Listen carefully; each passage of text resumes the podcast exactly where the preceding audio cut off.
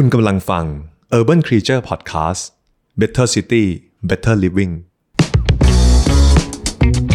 Urban Podcast เรื่องเมืองเมืองที่คุณอาจจะไม่รู้ ชาวฟลอริดานะครับ ต่อสู้กับจระเข้ชาวฟลอริดาฝึกคาราเต้กับหง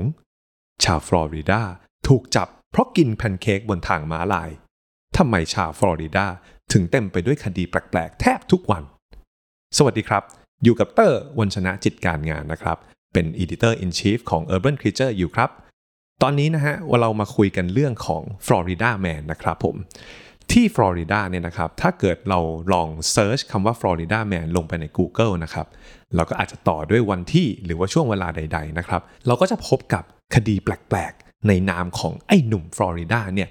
ไม่พ้นแม้แต่วันเดียวเลยนะครับ เหตุผลเหล่านี้เนี่ยนะครับทำให้ คนเนี่ยเข้าใจว่าในรัฐฟลอริดาเนี่ยมีแต่คนเพี้ยนๆมีแต่คดีแปลกๆ ที่แบบไม่สามารถเจอได้ในที่อื่นมาก่อน แต่จริงๆแล้วเนี่ยที่มาที่ไปของจำนวนคดีแปลกๆเนี่ยมันมีทฤษฎีของมันอยู่ครับ แต่ก่อนที่จะไปดูว่าทฤษฎีมีอะไรบ้างเดี๋ยวมาทำความรู้จักกับรัฐฟลอริดาสักนิดหนึ่งครับรัฐฟลอริดานะครับเป็นรัฐที่ยื่นออกมาทางตะวันออกเฉียงใต้ของสหรัฐอเมริกา ทิศตะวันตกติดกับอ่าวเม็กซิโก ส่วนทิศตะวันออกเนี่ยนะฮะติดกับมหาสมุทรแอตแลนติก มีประชากรอยู่ประมาณ 21 ล้านคนนะครับ จริง ๆ แล้วถ้าจะให้เทียบกับในประเทศไทยนะฮะฟลอริดาก็อาจจะเหมือนกับชนบุรีของเราที่แบบเป็นรัฐที่มีชายหาดมีแสงแดดส่องเยอะ แล้วก็ผู้คนใช้ชีวิตอยู่เอาดอค่อนข้างมากนะครับทำให้เกิดเป็นทฤษฎีที่หนึ่งครับที่ว่าฟลอริดาเนี่ยมีอากาศค่อนข้างดี ท้องฟ้าแจ่มใส ผู้คนเลยออกมาใช้ชีวิตนอกบ้านทำกิจกรรมกลางแจ้งกันเยอะทำให้มันเกิดกิจกรรมเพี้ยนๆแล้วก็กลายเป็นอาชญากรรมแปลกๆ ให้เราได้เห็นกันนะครับ ส่วนทฤษฎีที่2นะฮะเป็นประเด็นที่น่าสนใจลึกลงไปอีกก็คือ เรื่องของงบประมาณในการบำบัดหรือว่ารักษาสุขภาพจิตของคนในรัฐฟลอริดานะครับมีจำนวนงบเนี่ยต่ำที่สุดในอเมริกาอีกด้วย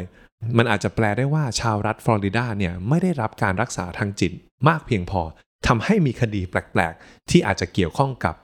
ปัญหาทางจิตขึ้นมาได้นะครับ เมื่อกี้ทฤษฎีที่ 1 พูดถึงเรื่องดินฟ้าอากาศ ทฤษฎีที่2นะครับพูดถึงเรื่องของ mental health ทีนี้ครับ เราก็ไปเจอมาว่าจริง ๆ แล้วทฤษฎีที่อาจจะเป็นไปได้มากที่สุด อาจจะเป็นเรื่องของกฎหมายของรัฐฟลอริดาครับเนื่องจากว่ารัฐฟลอริดานะครับเป็นรัฐที่มีการคุ้มครองเสรีภาพสื่อเป็นอันดับหนึ่งของสหรัฐอเมริกาเลยก็ว่าได้ นั่นก็คือการให้ access หรือว่าการเข้าถึงข้อมูลเหล่านี้เนี่ยกับสื่อมากเป็นอันดับหนึ่งในประเทศเลย ข้อมูลอะไร ข้อมูลของอาชญากรรมที่ตำรวจรัฐฟลอริดาทำการจับกลุ่มทุกๆวันเนี่ยสามารถเข้าถึงได้ทางอินเทอร์เน็ตเลย เอาละครับ คราวนี้สื่อก็สนุกเลยสิครับ ทุกวันก็เข้าไปอัปเดตในเว็บไซต์ของอกรมตำรวจได้เลย ว่าวันนี้เนี่ยมีเคสอะไรประหลาดประหลาดบ้าง แล้วก็เอามาตีหัวข่าว เล่าให้คนอื่นฟัง เล่าให้ประชาชนฟัง ด้วยความสนุกสนานเลยทีเดียว ไม่ว่าจะแบบฝึกคาราเต้ฝึกกังฟูกับหงส์ หรือว่าแบบเล่นกับตัวจระเข้อะไรอย่างนี้เป็นต้นนะครับเพราะกฎหมายนี้นะครับจำนวนเคสของคดีแปลกๆเนี่ยมันก็เลยดูเหมือนจะเยอะมากจริง ๆ แต่จริง ๆ แล้วก็อาจจะไม่ได้เยอะ มากไปกว่ารัฐอื่น ๆ ของสหรัฐอเมริกา เช่นเดียวกันนะครับ ซึ่งทั้งหมดนี้นะครับเราอาจจะเห็นภาพรวมกว้างๆว่า คนเพี้ยนๆเนี่ยอาจจะมีอยู่ทุกที่ แต่ที่สำคัญเลยคือกฎหมายแบบฟลอริดาต่างหากที่ทำให้ฟลอริดาแมนเนี่ยถือกำเนิดเกิดขึ้นนะครับผมก็จบกันไปแล้วนะครับกับที่มาที่ไปของฟลอริดาแมนและก็กฎหมายเสรีภาพของสื่อนะครับผม